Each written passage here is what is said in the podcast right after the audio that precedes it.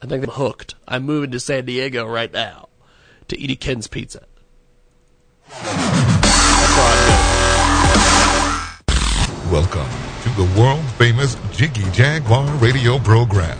Raw and uncut, Jiggy Jag, you know how you do it. You know what I'm saying? All the way live. Broadcasting live from Hutchinson, Kansas. Well, I'm sitting here with a linguist. I had no idea. I love I didn't know you were, but I didn't know that you were a wordsmith. Call Jiggy right now. 267 22 Jiggy. Eddie Fun. Hey, Jiggy, what's happening, man? I want to be that uh, David Bowie song. Jiggy play guitar.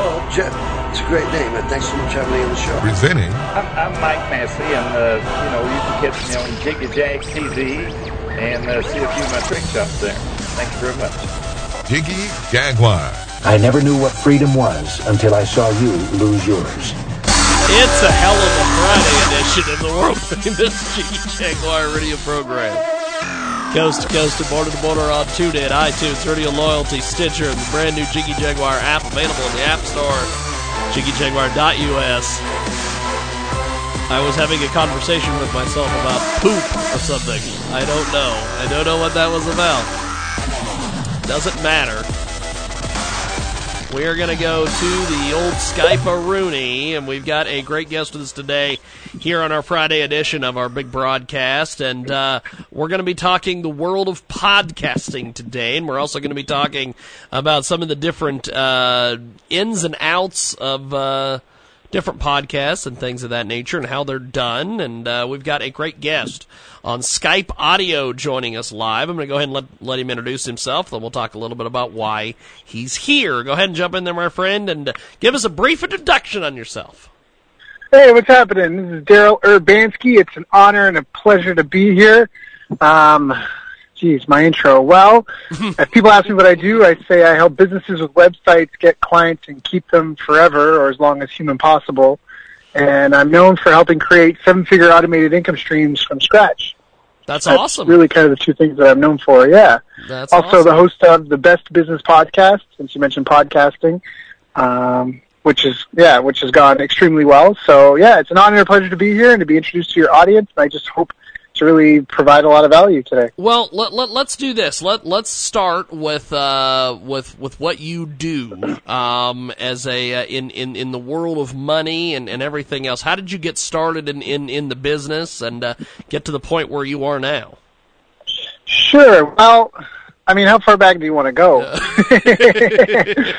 um, I mean, you know, when I was a kid, I was doing paper routes, I was babysitting, I was shoveling. I mean, from Canada, so I was shoveling neighbors' driveways, trying to um, trying to just make a couple of bucks that way if we could. Um, you know, and I even done a lot of different models. I've done the freelance model, I've done a small franchise, I've done a lot of different things um, what really kind of got me into where I was going. I mean, I did freelance in Tokyo for a while, but where really things changed is when I came back to Canada after that. I wanted to get into real estate, and I I I done some traveling. And this might be interesting for some of the listeners. I well, I spent nine weeks in Africa. I've done I've been all over the world a few times over, but it was nine weeks in Africa because I was outside of the culture in a lot of different ways. I was living with Muslims, and it was obviously very different than North than Canada um, I felt like I could observe different tiers of society. So what I mean by that is there were four kind of distinct tiers. There was the lowest tier. These people were unskilled, uneducated. A lot of them seemed to be dependent on on just narcotic drugs and alcohol or moonshine, um, and they seemed to have a hard life and struggle a lot. The next tier up were people who uh, had a job or some kind of income, but especially in Africa where there's like, you know, thousands of people looking for work and only a couple of hundred jobs, unless you were highly skilled at a high level, you didn't really have any leverage on your employer. You know, you were easily replaceable, uh, you know, and, and you didn't get paid a lot.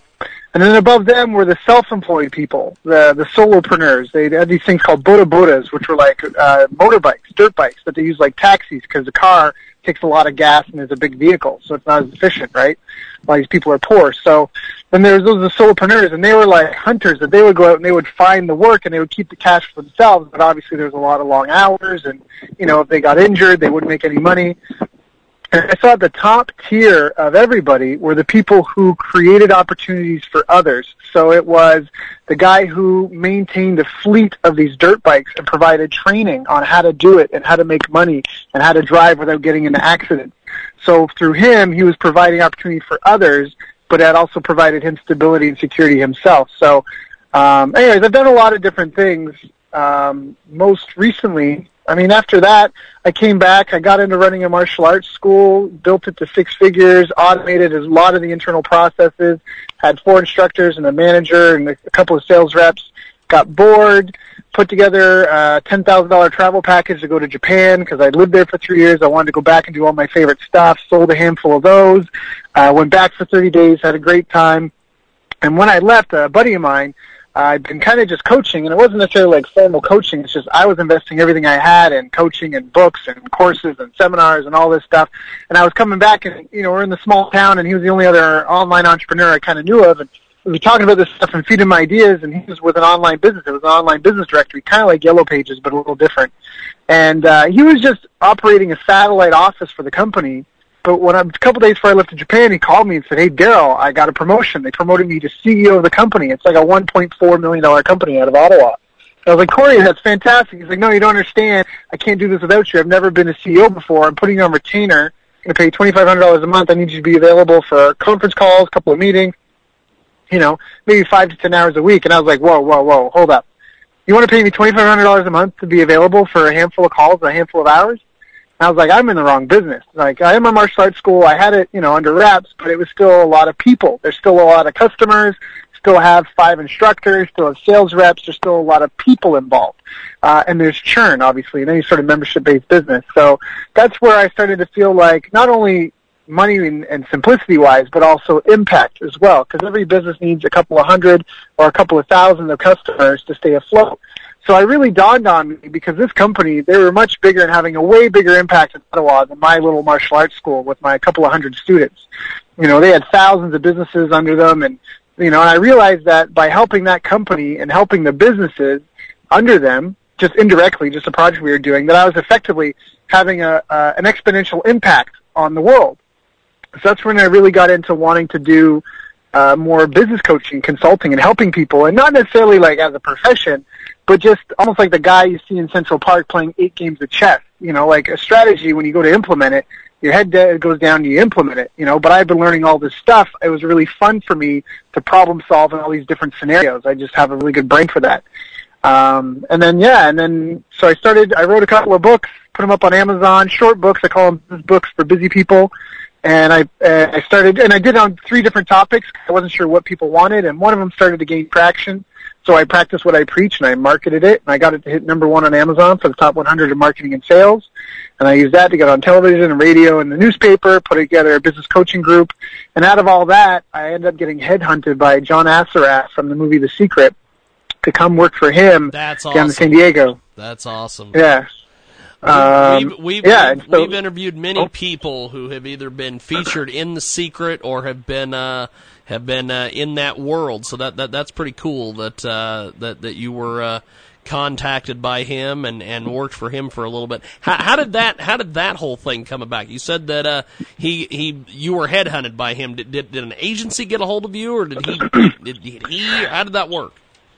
No, um, I, I, I, I think I need to be careful a little bit what I what I say. But the short version is, is they were looking for help in the marketing department, That's awesome. and that's awesome. they were interviewing people and screening them and doing aptitude tests and such, and and really just based on a, a word of mouth gesture, I, my name got mentioned, and I did this aptitude test and.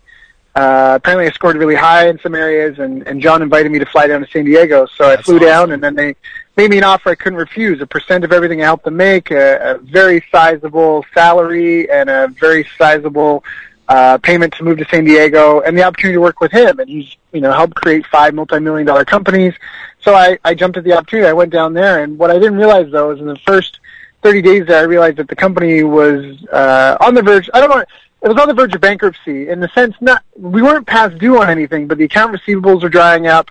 The run rate was 100K a month and you know, and, and everybody in admin at the highest level at least was freaking out. You know, they weren't really saying much to anyone else, but they were freaking out. Wow. And uh, I I didn't know. I asked John. I'm like, John, why are things so stressful? And he told me that. And he said, you know, if we don't do, you know, 200 to to 200 200 300 thousand dollars before uh, November. This is beginning of October.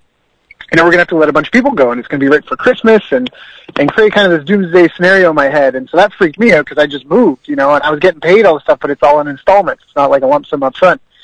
So we we talked about what we had to sell, and and uh, I came up with the idea of selling the most expensive things that we had. And so John had sold twenty five thousand dollar days of consulting uh, once to a, a client in Australia. I said, let's sell some more of that. And then he had a, a business, uh, an event called Cloning of Success with his previous business. It was a three day event. So, all right, let's do a business version of that. He priced it at 7500 US and we did a promotion and we sold about a quarter of a million dollars worth of stuff in October trying to sell the consulting with John and then down selling the three day event out of that.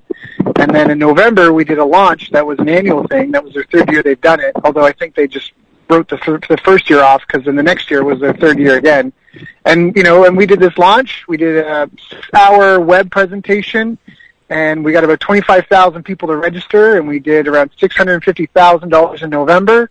Wow. And basically what I did is that's when I started playing around with kind of what I do with database marketing automation and I automated it and then it became an event that we ran every weekend. And we started doing advertising for it and we scaled it up from a budget of $500, you know, making a couple, like a, I think we made $2,000 our first week, uh, to, to spending as much as we could and doing 70 to a $100,000 a week. And then, um, I left them, uh, you know, a lot of fast growth, a lot of people onboarded, um, my style, I wasn't. Anyways, there was some headbutting up at the top. Not with John. I have a ton of respect for John, but we onboarded some people I didn't get along with, and I didn't feel I was being treated fair, so I walked. And then I've just been kind of doing coaching, consulting, and and really just repeating what I've done. That's why I've gotten the reputation for helping create these automated funnels. So. Um, and that kind of brings us to present day. The podcast I started was really as a side note. I'd set a personal goal to help to generate a million dollars by my birthday, April 15th. April 15, 2015, I, I wanted to make a million dollars. And, uh, I was a little dis- like, a little depressed. I was making a ton of money, you know, more money than I think I'd ever made before in my life. Getting my salary plus percent of all this stuff. And I was talking to a friend, he goes, well, how much you making, John? You know, take a look at that. And I realized that this pet project that I did evenings and weekends, because it was separate from the day-to-day business stuff. When I evergreen, when I, we call it evergreen, when I automated it, um, you know, it was evenings and weekends because I was, I just moved. I left all this stuff up in Canada to come to this, and what we're we're on the verge of letting people go. What? Like, what did I do? So um, I took a look, and we'd done 1.4 million, and we were on pace to do 1.6 million by that date, which would have been a clear like 1.1, 1.2 million dollars. And I realized that I I wasn't clear. You got to be careful what you ask for. I'd done the million dollars, I just didn't do it for myself. So, uh, anyways, yeah, and that kind of brings us to present day today. So. Now, with Uh, with oh, this, uh, with, with with with the podcast that you're doing, um, you said that that just kind of happened accidentally. How, how did how did the idea come to you about? Hey, I want to sit down. I want to apply what I've got uh, as experience and everything, and put together a podcast. Yeah, well, this came out of a meeting that we had. It was just talk that never really went anywhere, and because was a lot of brainstorming sessions, and um, one of the things John says, you know, we should set a goal to try to help create two- 20,000, that was the number, 20,000 new millionaires.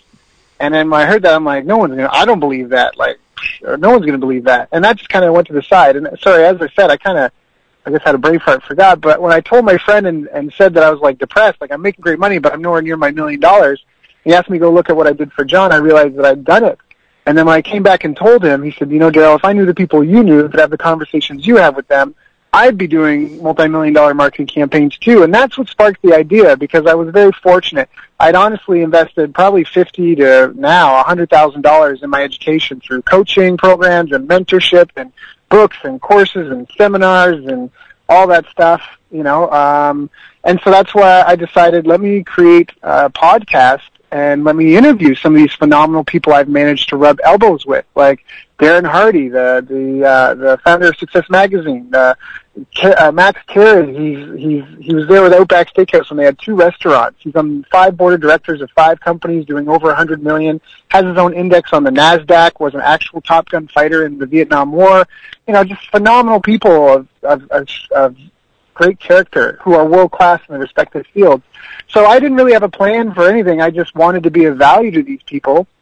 And I knew that I could just call them up and have very candid conversations with them, uh, things that people would pay a ton of money for. Max Carey is a great example. Inc. Magazine's paid him three, four, five times, 25 grand for an hour of his time, but I did an interview with him and asked him all sorts of point blank point blank questions and just give it away for free in the podcast. So that was really the the modus operandi was I'm going to interview all these phenomenal people. I had to pay so much money and I had to cut all these corners and I had to not have a car and all this to afford these coaching programs to get myself the knowledge so I could do this stuff. Um, I wanted to make it easier for other people, so I set a goal to help create 200 new multimillionaire business owners. And uh, the podcast was just, you know, it was just it was just a way to kind of get that started. We've got a uh, great guest with us today. He joins us live here on our Friday edition of the world famous Jiggy Jaguar radio program, talking a little bit about podcasting and uh, also about uh, business and uh, marketing. Now, um, when you first sat down and you thought, okay, we're going to put this podcast together, um, did you have? Uh, did you research it? How, how exactly did you did you come to putting this together, as far as from the idea to actually getting it going?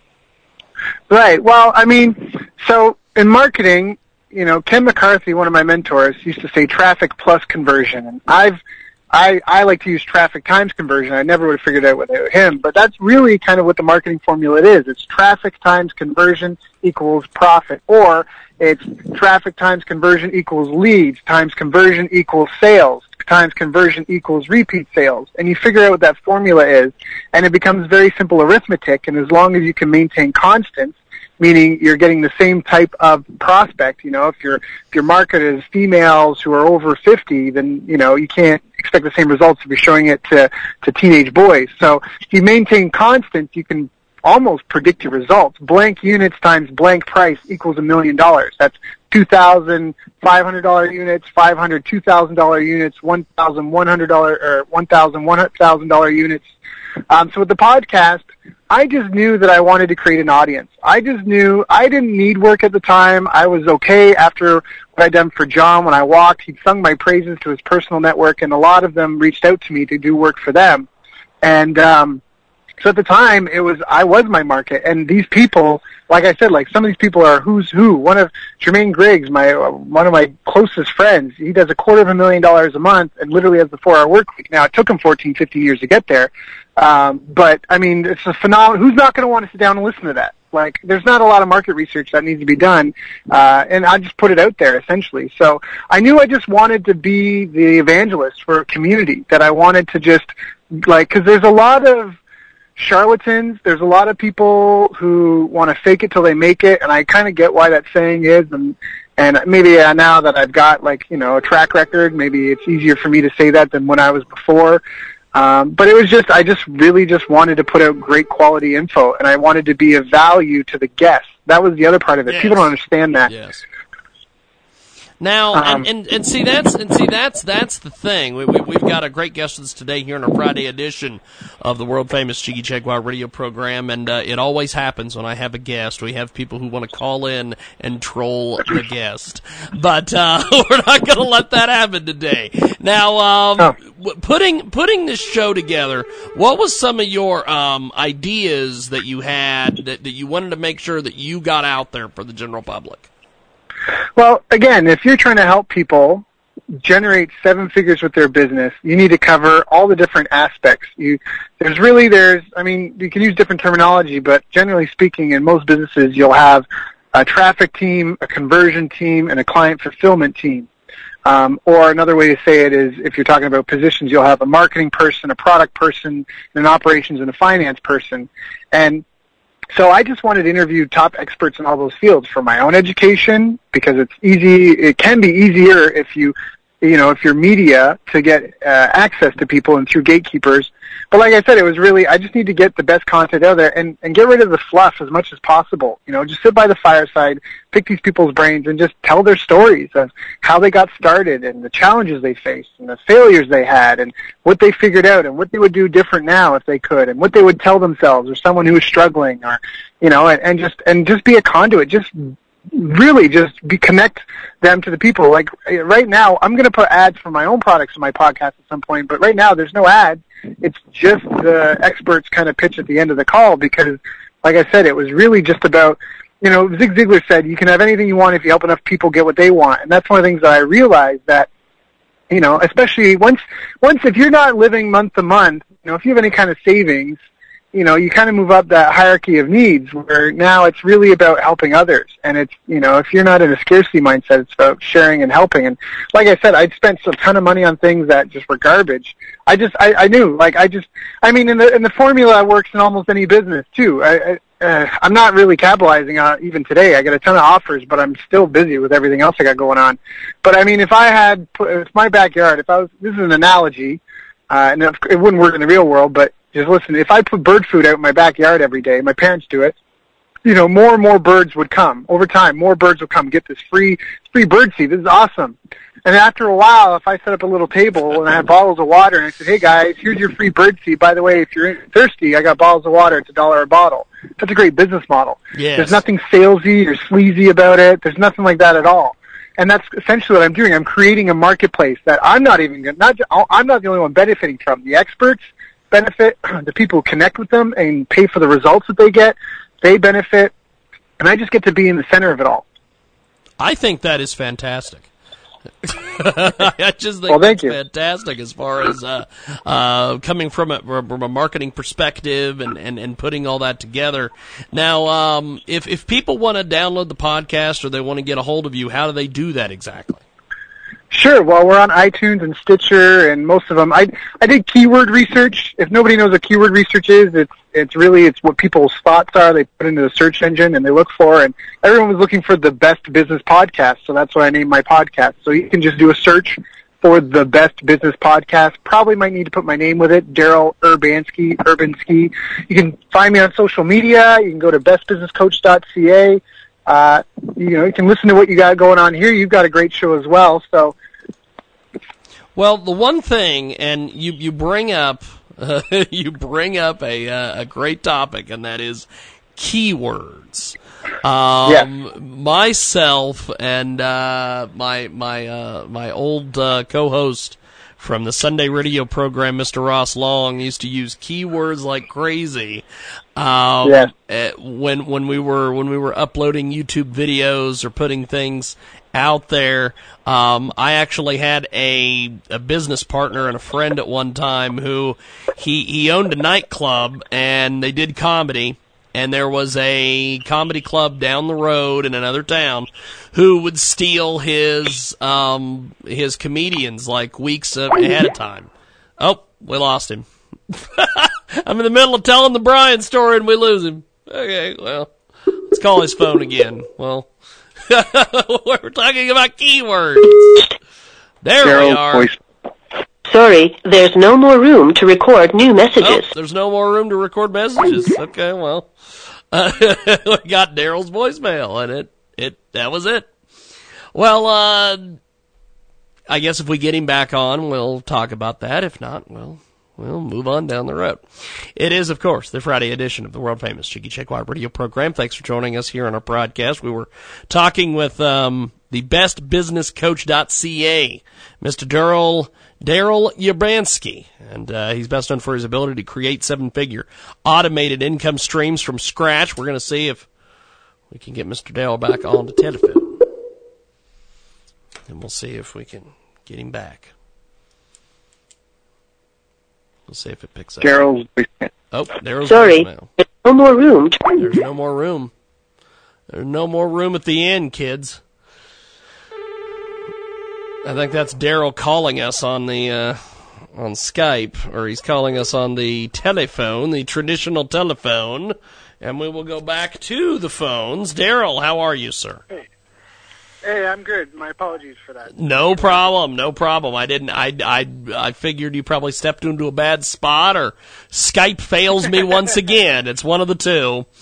But um, what, what what I was getting ready, to, what I was what I was we were getting ready to talk about keywords, and and I had a friend at one point who he he owned a, he owned a comedy club, and there was another comedy club probably I don't know an hour away, and what they started doing is they started booking his comics. Uh, several weeks in advance.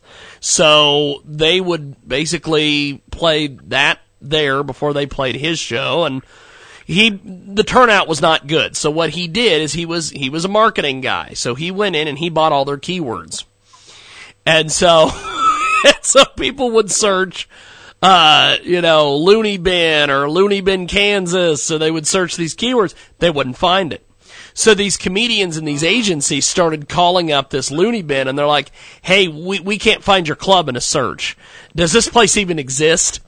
And so finally, they figured out who they had to get a hold of. So they got a hold of Brian and they said, hey, what can we do to get you to release our keywords? And he's like, well, if you ah. work with me on booking comics instead of trying to book them the same weekend I have them or, or doing something to intentionally hurt my business. And so they worked out deals on different things and he released their keywords. But the, the, the point of that is you were talking about keywords. That is a powerful, powerful thing in, uh, in the internet. And a lot of people sleep on, on this, on this keyword situation. Why is that? Do people just not understand it? Well, yeah, that's you know that's actually a phenomenal thing to bring up, and there's you know you might not be you might not expect the answer I'm going to give you. So first of all, keywords are really powerful, and the reason why they're powerful is because never like if you were a marketer or a business owner or a sales rep, how valuable would it be to you to be able to read your prospects' minds, like read their minds and know their innermost secrets and what they're really thinking when they're talking to you Yes. You can do that because people are alone in their room and they're on the computer and they don't think anyone's watching and they're really, you know, people, Big Brother's watching, but it's an aggregate. It's not necessarily them as an individual. And they put their actual thoughts, feelings, and thinking process into the search bar. Yes. know? And so that's that's extremely powerful. Like people will confess what they're really looking for, and you can intercept them when they're looking and they're doing the research and they're thinking about it. You want to buy a car? I'm going to do some research on it. Okay, well, hey, what's the best time to get in front of me when I'm doing research on on what kind of cars I might want to take? You get, you know.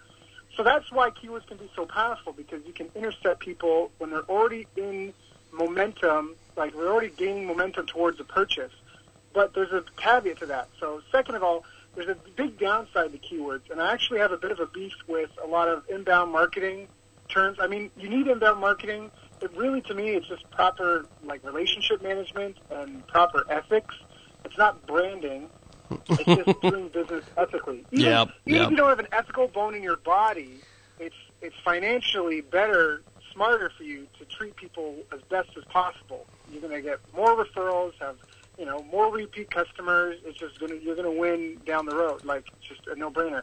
But what you can't do with keywords, if I rank for a keyword, so first a little tip for anyone that's really in the keyword game, you know, your site can only take up a couple of spots in Google.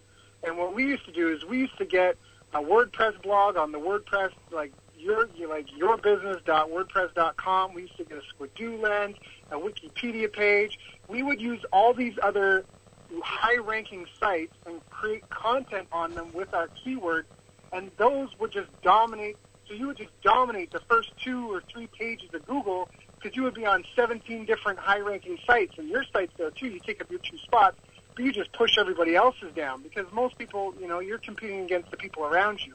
You know, it's like you don't have to be the tallest corn stalk; you just have to be the tallest corn stalk out of the bunch.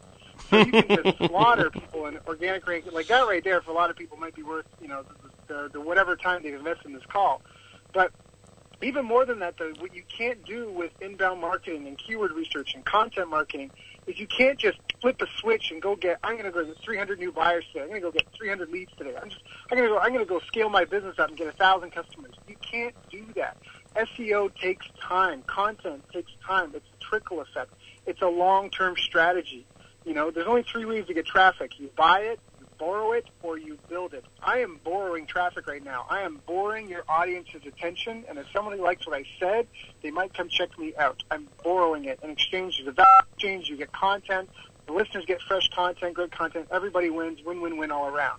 Right? Building it is like what you're doing with your show and what I'm doing with my show. We're building our audiences over time. It's like a well you can turn to. Boom, there's people there you can talk to whenever you want but it's not it's not rapid. But being able to buy traffic, if you can make, if you want to have a seven-figure business, an eight-figure business, a hundred million dollar business, you have to, like the biggest difference between a small town business, like a small small business, a mom and pop shop, and a nationwide brand is the ability to do nationwide advertising.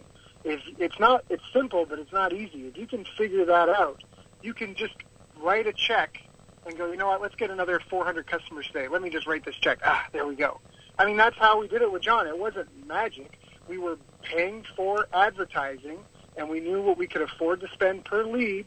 And, you know, in the beginning, you don't know. It's an experiment. Be scientific with it. We're experimenting. We're putting this together with this and Frankenstein stuff, and it breaks, and ah, crying, and ah, it's money. Hey, we got some life out of this, you know. Hey, let's, let's, you know, let's try and see if we can get more, you know, and just, and pumping that. And then we just, you know, we just knew at the very beginning we were spending three dollars and fifty cents a lead, and we were grossing twenty seven dollars per lead. That wow. was the beginning. It flatlined as we spent more, but we were still at our worst. We were spending twelve dollars. At least while I was with the company, at our worst, we were spending around twelve dollars a lead, and we were still grossing around twenty four to twenty six dollars a lead. You know, so we're double. If you had a slot machine where you could put in a dollar and get two dollars there, how much money would you put into it? You know, I'm not interested in stocks at all. I would way prefer, way more prefer to put my money into proven marketing campaigns. There's um, uh, Claude Hopkins is one of the, the living legends, grandfathers of modern advertising. He wrote a book called Scientific Advertising. David Ogilvy, who's also a living legend, t- wrote a testimonial for that book saying no one should have anything to do with advertising until they've read this book at least seven times. It changed the course of my life. And one of the things Claude Hopkins says in that is, let the thousands tell you what the millions will do. So when you do anything often enough, a pattern emerges, and that's a constant. And then as long as you keep things constant, you can expect the same result. So that's where same thing again with John. We would use thousands of people, establish a baseline metric, and we would just slowly scale it up. You know, you, you buy a thousand clicks. How do we do? All right, let's buy five thousand more. Are we still okay? All right, let's buy five thousand more. Still okay? All right, let's buy ten thousand. How we doing? All right, we're okay. All right, let's get it. You know, and then you just shop around for advertising. And so, what a lot of people, what they feel, they fail in business is they think that doing what their business does is what a business is about, and it's not. If you look at entrepreneur in the dictionary, it is a person who organizes a business or businesses. It is not the person who answers the phone, does the paperwork, unclogs the toilet, helps the customers, makes the sign, sweeps the floor. That's not what an entrepreneur is. It's not what a business owner is. So your business needs to be like a black box, like a like a car wash, where the car goes in dirty on one end and comes out squeaky clean and shiny on the other. And what makes that happen? That's a franchise. A franchise is a series of operation manuals and training. That's a franchise. The franchise headquarter does all the marketing, and they figure they test small. They let the thousands tell them what works, and then they roll it out to all the millions of people across the nation. That's what a franchise is. And so all entrepreneurs, you know, that's what you have to do. Whatever you do, you have to get it to turn into a well-oiled machine that performs a specific function to get a specific result.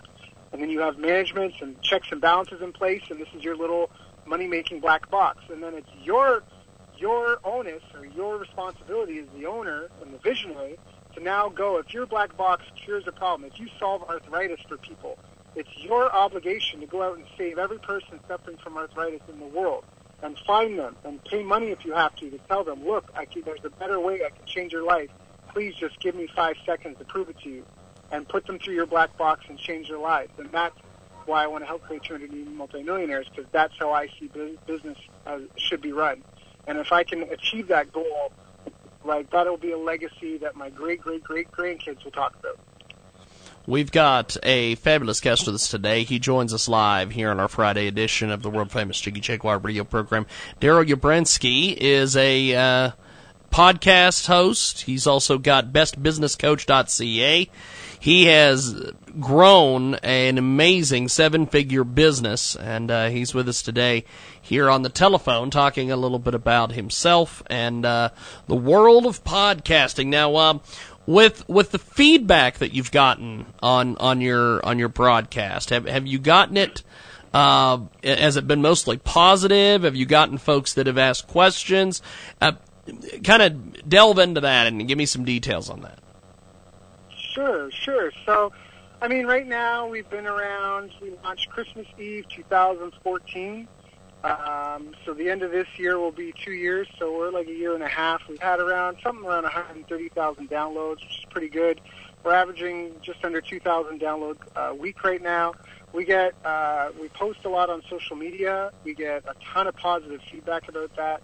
Um, really, I've only ever had a negative feedback from guests not liking the title of their show, and it's not necessarily negative. It's like, hey, you know, I'd like this headline. You know, can we change the headline? I want to, you know, I want to focus on this part of the, you know, like I want to, I want to, I want to highlight this thing that we talked about in the interview. You know, and so that's, and that's not, again, it's not even really been negative. It's almost just been an exclusively positive experience, um, just in terms of creating goodwill in the marketplace in terms of creating goodwill with a lot of people who are my peers and mentors, uh, for creating like digging a well before you're thirsty. Like I, I've, if I get 2,000 downloads a week and I'm ever hungry for work, I all I have to literally do is upload an audio saying, "Hey, do you want me to take a look at your business? Go to you know www.this site here and fill out my application form and let's hop on a call and see what we can like." And you know, like I'm never going to be hungry in that sense. Like it's just I mean, I don't want to say never, knock on wood, but I mean, you know, it, it it'd be it'd be uh, uh, an insult to my trade, my chosen profession, if I wasn't able to do something with an audience of 2,000 people a week. So, um, no, it's just been great. I actually even had uh, handwritten letters. I had a hand, guy in Scotland write me a handwritten letter and mail it in. Found out he's already my friend on Facebook. I didn't even know that, but he was so touched. He wanted to do something special, you know, just to just to just to he wanted to reach out and touch me like he felt I touched him through what I've been delivering. I mean, he's he's he studied it. He's created a career out of what he's learned.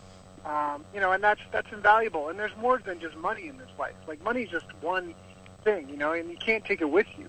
Um, it's really a small thing. Like the world, life's world is about people. Like a company is just a collection of people working together towards a common goal. Often it's to create a product or service to serve another group of people. So it's all about people and taking care of people.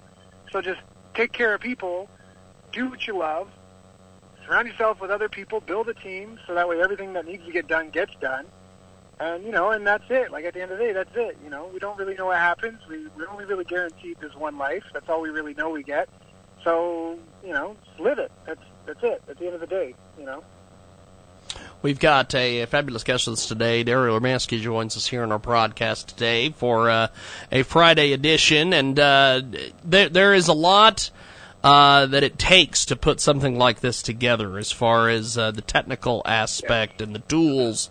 Um, what what was some of the some of the different tools that you that did you go out immediately and like do like some of these people do, where they go out and they they they jump on uh, one one of the radio websites and buy a podcast starter kit, or how, how, how, how did you how did you build your your your deal? Did, did you use equipment that you already had? How, how, how, how did you build your your your broadcast basically?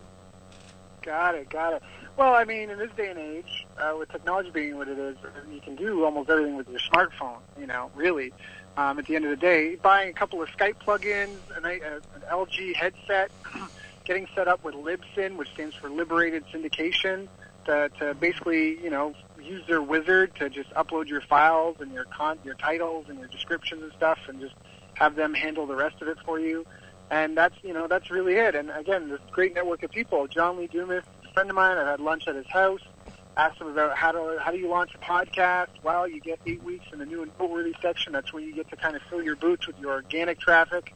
You know, so your first eight weeks, you you know, you need to make it count, and uh, you know, and don't just launch with only one episode. Have a couple of things for people to listen to. So you put a few things up, and you know, you get out and you just you just start again. You just you got to know where your your market is. You got to know where they hang out. And then the same thing. It's if you're going in trying to sell people right away. I mean, it's like standing outside the ladies' room, being you know, like, "Hey, you want to go home? Hey, you want to go home? Hey, you want to go home?" You know, uh, versus just being like, "Hey, I have something for you. If you have time, this is why. This is this is what I got. This is what it'll do for you, and this is what to do next if you're interested." And you know, so it's just it's just really like we haven't used any paid media. I know I talked about that, but it's just been I haven't even asked any of the guests to promote the like my podcast at all. In fact, I haven't asked anyone to promote anything. I've, I haven't even told a lot of my guests when their episodes come out because they're pre-recorded. So I've really just been kind of stealthily releasing the stuff and sharing it in groups on Facebook and LinkedIn, you know, on social media, just posting it up up and around and really it's kind of just grown organically. A couple of guests maybe heard that their episode was live and promoted it, but I haven't really gotten it made a, a lot of fanfare yet. But that's because again, the, uh, the formula is traffic times conversion equals dollars, and I don't have an offer yet. I, you know, I'm I've got a couple of smaller courses that I'm testing. I got a beta group of people. When I get that dialed in, I get my paid advertising dialed in, and I know it works. Then I'll create an audio ad of what works with paid media, and I'll put that in my podcast, beginning, middle, and end. It'd be like an extra 20 seconds or more, you know, each spot. And then I'll go back to all these guests and go, hey, guess that I had on my show that's got an email list of 100,000 people. By the way, I never told you our interview was released. Here, I got you 2,000 downloads for your interview. Um, here's the interview if you want to share it. I hope you don't mind. I put, you know, 60 seconds worth of me selling my stuff in there, but the rest of the hour is you and your your plug at the end. If you'd love to share this with your listeners, I'd really appreciate it. By the way, uh, if you want, you can also be a, a joint venture partner or an affiliate for that program that I put the ads in and, and make some revenue off of it. By the way, and that you know, and that's where I really want to save that juice for. So you know, and you know, people yeah, there's this content. It's just been it's just been to create. It's been to build that audience, to build that marketplace, to be at the center of it all. You're putting free bird food out every day, going, guys, hey, you scared about making payroll? Hey, you scared about you know beating your competition? Hey, you're trying to quit your nine to five day job? Come and get this free bird food. Learn, fill your boots to the you know, fill your boots to you know, eat until you're so full and you know, and when I've got water or something to sell, I'll be back, and I know that you know you'll give me a shot because I've been so good to you. And I think again, it just comes down to just being about helping people and knowing I was my own market. That makes it easy. You know, some people say, like, people have different opinions. You know, you and I, we're only two people. It's really hard for us to predict and anticipate the needs, wants, feelings, and emotions of hundreds of thousands of people. I mean, there's every shape, under, you know, there's every color of the rainbow. But if you kind of are your own market, you can get an intuitive knowledge that can be beneficial over your competition, which goes back to doing what you love and being passionate about what you do. Um, you know, it can just it can just give you an advantage. So. I hope I answered your question. I don't know. Uh, yep, you got it. You got it, my friend. You got it. We've got a uh, great guest with us today. He joins us live here on the telephone, talking a little bit about uh, technology and also marketing. Um, as a marketing expert, um, and some of the things that you've been involved in. Uh, one of one of the biggest missed marketing opportunities I think people are going through right now, as far as businesses are concerned, is this Pokemon Go thing. I see so many people doing this crap. Yeah. And I had a I had a buddy of mine who's actually a marketing uh, marketing guy for a local roller derby team immediately pop up on social media a couple days ago, and he goes, "Hey, he goes, businesses should get themselves listed on Google Maps, and you can do all these things." And and he's like, "You need to get listed, and you need to offer specials." To these Pokemon people, if they come in and they're searching for the Pokemon, offer them a you know eh, for every pokemon person that comes in they get a free drink or they get a half price this or whatever. And everybody and their brothers playing it so they're going to show up their friends are going to be there and they might stay and patronize the business. Um, what are as a marketing person is is this a missed opportunity for things with with this craze right now or or how do you, how do you look at this yeah, I first of all, I just want to say I think you asked fabulous questions because this Thank one you. is a really good one too. So I do, I really do, because this, there's, I think there's going to be a couple of lessons that come out of this. So first of all, it can be a missed opportunity, but also it could just be a distraction. And here's what I mean. So the campaign that I built for John did 1.4 to 1.6 million dollars before I left. So we did that. I was working for him for about nine months. We did that in the last four or five months, you know, 1.4, 1.6 million, not bad. Now, in less than three years, he's continued to promote the exact same thing. He, of course, he's done testing and optimization, but it's essentially the exact same offer, the exact same promotion, the exact same product, the exact same special He's been promoting for just under three years now, using paid media and of course his own list and network. And they've done just around 7.5 million dollars with that. Now, if this was just a Valentine's Day special, if this was just a Black Friday sale, if this was just a Christmas holiday special, it would be a one and done until next year comes around. So it really depends where your focus is in. If you already have something like that, then you know maybe you do want to make a special offer. That's really just targeted marketing. You're targeting a specific group of people. You want to create that "this is for me" feeling. He's talking to me. You know, I say, "Hey America," "Hey American," "Hey Canadians," "Hey hey guys," like you want to get way more specific than that. There's so much noise that if you had a marketing campaign that was specific for Pokemon Go people, they're going to jump out at that because there's there's like polarity in the marketplace. There's people who are fanatical about it, and there's people who like get out of here with that, right? And it, it's okay to cause that. Look at Donald Trump. It's okay to cause the polarity. It'll make you more attractive to the people that that resonate with you, and it'll repel and, and get away the people that are just going to be a pain in your butt anyways because you have different values. So in some ways, a promotion like that would be a good opportunity. But I actually had a friend who I was helping, and she was trying to plan a Black Friday sale. And I said, "Why are you doing the sale?" Well, I'm trying to make money. How much money are you trying to make? I need to make twenty-five thousand dollars. Then we did some basic arithmetic, and there was no way that her Black Friday sale, with her existing means, her existing reach, without hoping something special happens, could produce that income. What would have been better for her would have picked something that's more specific to a person all year round. You know, for left-handed, one-legged blonde ladies suffering from breast cancer. Like that's so specific. Most people they don't get specific enough. Yes. Right? Most people are never specific enough, and that's the beauty of the internet. With Facebook, I can target people that have that are newlyweds, that are about to go on vacation, that just bought a house, that are, are looking to buy a car, that like are, interested in specific pages. You can get so targeted, so targeted. It's why you know. So that so that's I hope that you know that's kind of where I'm coming at. It could be, but at the same time, are you? It's like a big ship. You know, it takes time to change directions and turn around. So you could do something for this Pokemon craze, but it's a phase. You know, so I like to focus on evergreen things. I like to focus on stuff. You know, that's why I don't have my own ads and my own podcast now. I've got things that I can sell that would sell to my own audience. But I want to I want to create 200 new multimillionaires. I need a big audience for that. You know, not everyone's going to make it and I'm not going to do that. Like if you promote it to your audience, and my buddy promotes to their audience, great. I'll make some money. I'll make some sales. That's great. I can do that anytime. If I want to do something that I can generate thousands of customers with, I need to be. It needs to run, you know, like summer, uh, fall, winter. Like yes. It needs to just work. Yes. You know, like Geico, 15 minutes can save you 15% on car insurance. Have you ever heard that company say anything else? Ever? Have you ever Nope. heard them say any other offer other than 15% can save you 50, or 15 minutes can save 50% on car insurance?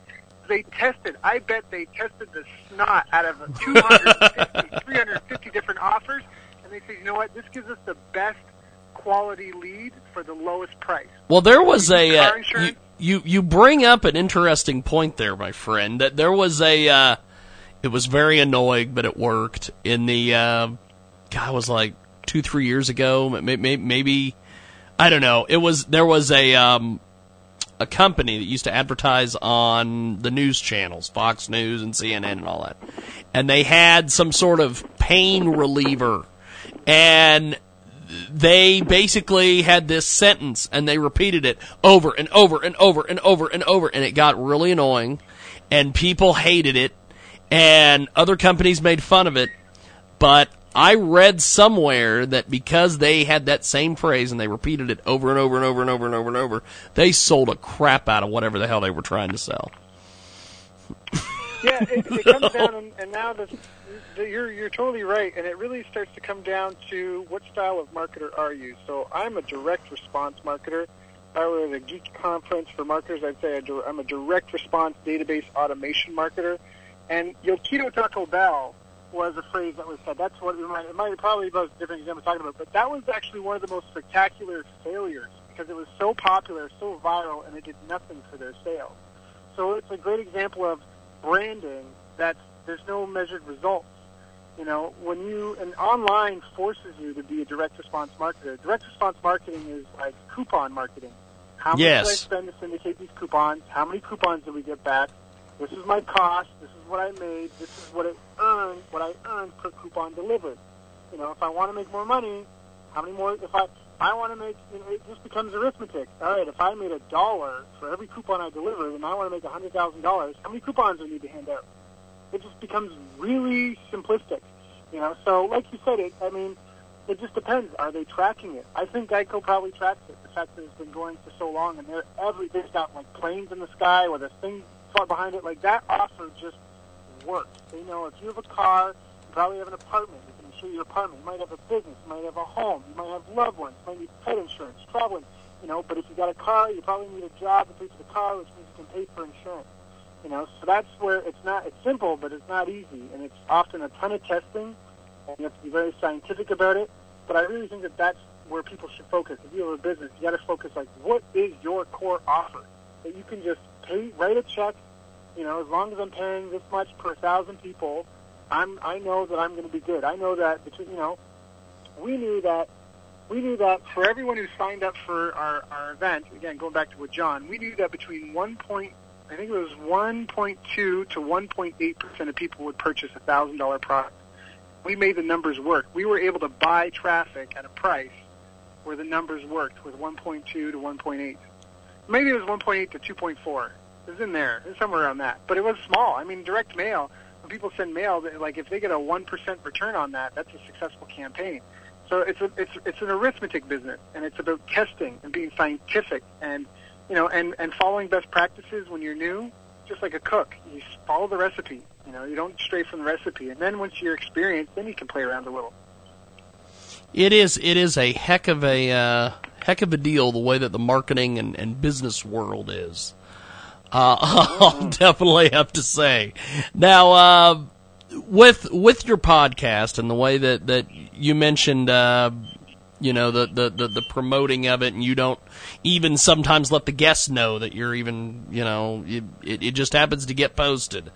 Um, right. What's what's your traffic like then for for the podcast? If if is is it is it is it fluctuate? How does that work? Yeah, so well, you know that's interesting to say. We've had some anomalies. We had a couple of days where we got thousand thousand downloads in a day. It's happened a few times in the last month, and we're trying to figure out what we're doing that's causing that, or is it some external factor outside of our control? Someone you know that's caught wind of the pot, like you know, because uh, you don't always get the best metrics with podcasts either. That's something that I do wish I got better from Libsyn. I wish I got better reporting on it. All I really get is number of downloads and geographic location and like device. Uh, that's basically all I get. I don't really get a lot of other stuff from them other than, you know, just posting on social media and where we always post and asking people questions to get some feedback. An occasional email comes through. I get a lot of friend requests on all sorts of social media. So as far as traffic, it's tough to really sell. I do know that I had Ryan Levesque on my show, and he last year Inc. magazine no- voted his book the number one business book of 2015, and he did an interview of my show at the beginning of the year in February or March, and I released and he released a tracking URL on the show for people to get a copy of his book. And he came back at the end of the summer, August. They were asking if they could come on their show again because they gotten really good results. So, I mean, he, obviously, you know, was getting something. And so, like I said, because I'm not selling my own stuff, to be honest, it's a bit of a mystery at this point. But, I mean, all in all, we drive probably around 10,000 clicks off social media in a month. Um, and then, yeah, like I said, like close to 2,000 downloads a week. And we're not really promoting it all. Like, we're just sharing. Like, it's, we are, we're promoting it. We're not advertising it. Maybe that's the way to say it you know, like we have a schedule, like Monday, you know, our, our episodes release and we make sure that we syndicate those. But it's not, you know, it's not really, like it's not, it doesn't feel like an effort. You know, it feels like a light jog, let's just put it that way. Um, but the quality, the other thing is not all traffic is created equal. You know, you can buy traffic. You can go on Fiverr.com, F-I-V-E-R-R dot com. Yes. Bucks, get 100,000 visits to your site, but they're all going to bounce. They're not going to buy anything. So you got hot traffic, which is people who know, like, and trust you and probably have bought from you already. Uh, you have warm traffic, people who know, like, and trust you, but maybe have never bought from you. And then you got cold traffic, people that don't really know who you are and don't know if they like you or not. You know, and that's all going to convert differently, which is why paid advertising is so important because paid advertising is meeting new people, and that's the lifeblood of every business. If you, you're essentially a business should be working itself out of a job. You're a dentist, you got to fix them up and get them out of here. You can't have them hang around too long. It's bad for business. Doesn't give all the new people coming in a good feeling. So how do you meet new people? Well, you got to get out into the public and meet new people. So that's again that kind of comes back around. So with podcasts, it's it, you know these people spend an hour depending on how long your shows are. You know they follow. It's like you and your listeners. They know you. You may not even know them, but they have a relationship with you. They know little intimate details that you don't even know you mentioned during your show. You know, and they like they there's probably some people that are fanatical about you. Girls that are probably in love with you. You know, like you don't you just don't even know how the impact that you're having with this. So um, anyway, so traffic wise, the quality of traffic is phenomenal. And I actually know a couple of people, actually Ryan Levesque is one of them, who did things like get on CNN and go mainstream and did podcast interviews and found the results from podcast interviews were so good that a lot of them focused almost exclusively on podcasts and radio shows because of that intimacy, where before it was almost too mainstream. I don't know, it just didn't convert very well. So uh, I would just say that the quality, podcast quality, uh, they tend to be more affluent people. Uh, Yes. Because it's an education medium. And then again, uh, you know, they know, like, and trust you. So it's it's just great. And you never know who's listening. You never know who's listening. You know, I have a buddy who's got a podcast, and he found out that one of the listeners of the show is one of the Fortune, uh, Fortune, uh, Fortune 100, C- CEO of a Fortune 100 company. You know, he's like, this guy listens to this guy's show. And That's pretty just- badass. Right, you got this guy's ear, but it's, they're all people, right? They're all still people. So yeah, so again, it comes down. I mean, you know, you've been in the game for a while, so I'm sure you you probably know more, probably know more than I do. We've got a uh, great guest with us today as we wrap up here with you, my friend. Uh, what what what do you hope to accomplish the rest of the year, heading into the uh, heading into the new year? Well, the, this year I want to create a library of webinars that cover various topics, introductory topics.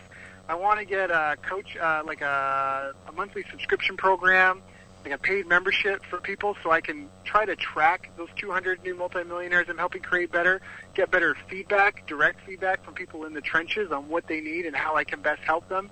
And then uh, really that's it. I mean, I just want to get a lot of the products out there. I don't even care if I really make money on the info products. I just want to get them out there in the world and help grow the audience. And then do a couple of coaching programs. One being a membership thing, which would be like high volume, low touch, but then a higher touch where I would probably interact with these people on a weekly basis and be, you know, much, much, much more expensive. And then of course I've got high-end clients that pay me very nice retainers to, I call it my virtual VP of marketing program, where I sit in on their marketing meetings a couple times a week. And uh, usually that's a retainer plus percent of earnings. And uh, really just do more of what I'm doing, just bigger, better, better, and help more people. And, and really I want to engage with people more. I really want to hear from more people. I really do. I really want to hear from people like what are they struggling with and you know who should I interview next and stuff. I, I will have to doing what I'm say doing, you, you you are not alone in the aspect that uh, you wish you could hear from more people because I remember when I started doing internet radio, there was all sorts of people that were you know chiming in, calling in, emailing, all this stuff. Well, then all of a sudden this podcasting stuff happened, and then it became people Mm. just listened and they didn't hmm. communicate. You knew they were there hmm. because you'd go check your stats and, oh yeah, I got like 3,000 people that downloaded an episode yesterday. Yep. But Yep. none of those, and you've you've got the likes on Facebook. Uh, for instance, with us, we've got a, we've got our own app. We've got all sorts of things, and people download the app and people like us on Facebook and tweet us and all the crap. But I can't get anybody to call in. I can't get anybody to to correspond with us. Um, The closest thing that I've been able to get on something like that is we've started doing a lot of interviews and things on on Periscope and Facebook Live and all this stuff. I can get people to be engaged there, but I I can't get them to get a hold of me for for anything, listening to the radio show or the podcast or anything else. But I- I know they're there, so it's that I know- I weird. know one one of my clients does that. She has it's not a podcast, but it's it's kind of like a podcast. It's not really an online radio show. It's not live, so it's recorded. It's kind of like a podcast, but she's not on the podcast channel. If that makes sense. Yeah. And um, although now I'm wondering why not. But anyways, what worked for her, is she actually created a Facebook group and would start promoting the Facebook group and how to find it on her show. And in a couple of months, she had three, four, five thousand people join that group, and that's that's kind of become where the engagement comes from. It's not the whole that she has a bigger, much, much, much bigger email list, but it did provide some interact. Because she, she was saying the same. This wasn't my idea. This was her idea. But she was saying the same thing that you were saying. Like I used to get a ton of engagement. I don't know what happened. It literally just went off a cliff. They were, she was nervous. She was like, is, is, is you know, are, are, are these bots are like spammers? You know, like what's what's happening? Is some software program down? Like are real people listening to my show or not? So she did that, and the Facebook group thing really seemed to help. Facebook Live probably works too. It's probably a great way. I mean, it's I know it's only audio, but maybe you could just put a placeholder image or something. I don't know. It's a it's a weird deal. it's a weird ass deal, my friend. But uh, I appreciate you being with us today. Before we let you go, um, eh, promote everything. How do we get a hold of you? How do we listen? All the stuff. Sure. So Daryl, D A R Y L, Urbanski, Urban Ski, U R B A N S K I. Find me all the all the social media channels. If I'm not there, I will be soon. Find me on the other one. Um, you know, you can go to bestbusinesscoach.ca. It's always under development. You know, sign up, send an email, tell us what you want, or you can just search the the Best Business Podcast. Probably want to put my name attached to that as well, and uh, sign up, find us, subscribe. There's hour-long interviews with people that have done literally hundreds and, and billions of, well, at least a billion of dollars. I got two people have done over a billion dollars on the show, and it's free. And like I said, these people charge like thousands of dollars for the time usually, and you know, I've already spent the money for you. So just come and get it, you know, and, and just follow along. And, you know, I just want to say that you know, implementation, not ideas, is what gets results. So every time, like even right now, if you've listened to this, you've been inspired, you listen to this show and you get inspired, at the time, every time you finish an episode, you need to write down the three things that you need to do and three things you need to delegate for someone else to do and a deadline when both will be done and make it happen because that's where the results live. That's where the magic room is. That's where everyone that's what everyone else has done that you haven't if you're not where you want to be. You know it's about getting things done and whether you do it or someone else does it it has to get done don't think you can do it on your own build a team many hands make for light work Yes, I agree with that, my friend. Well, we're going to let you go for today. I appreciate you making time for us today, and thanks for coming on the broadcast. Thank you. Appreciate having me here. It was an honor and a pleasure. Definitely. Well, we'll be in touch. I definitely want to chat with you again soon.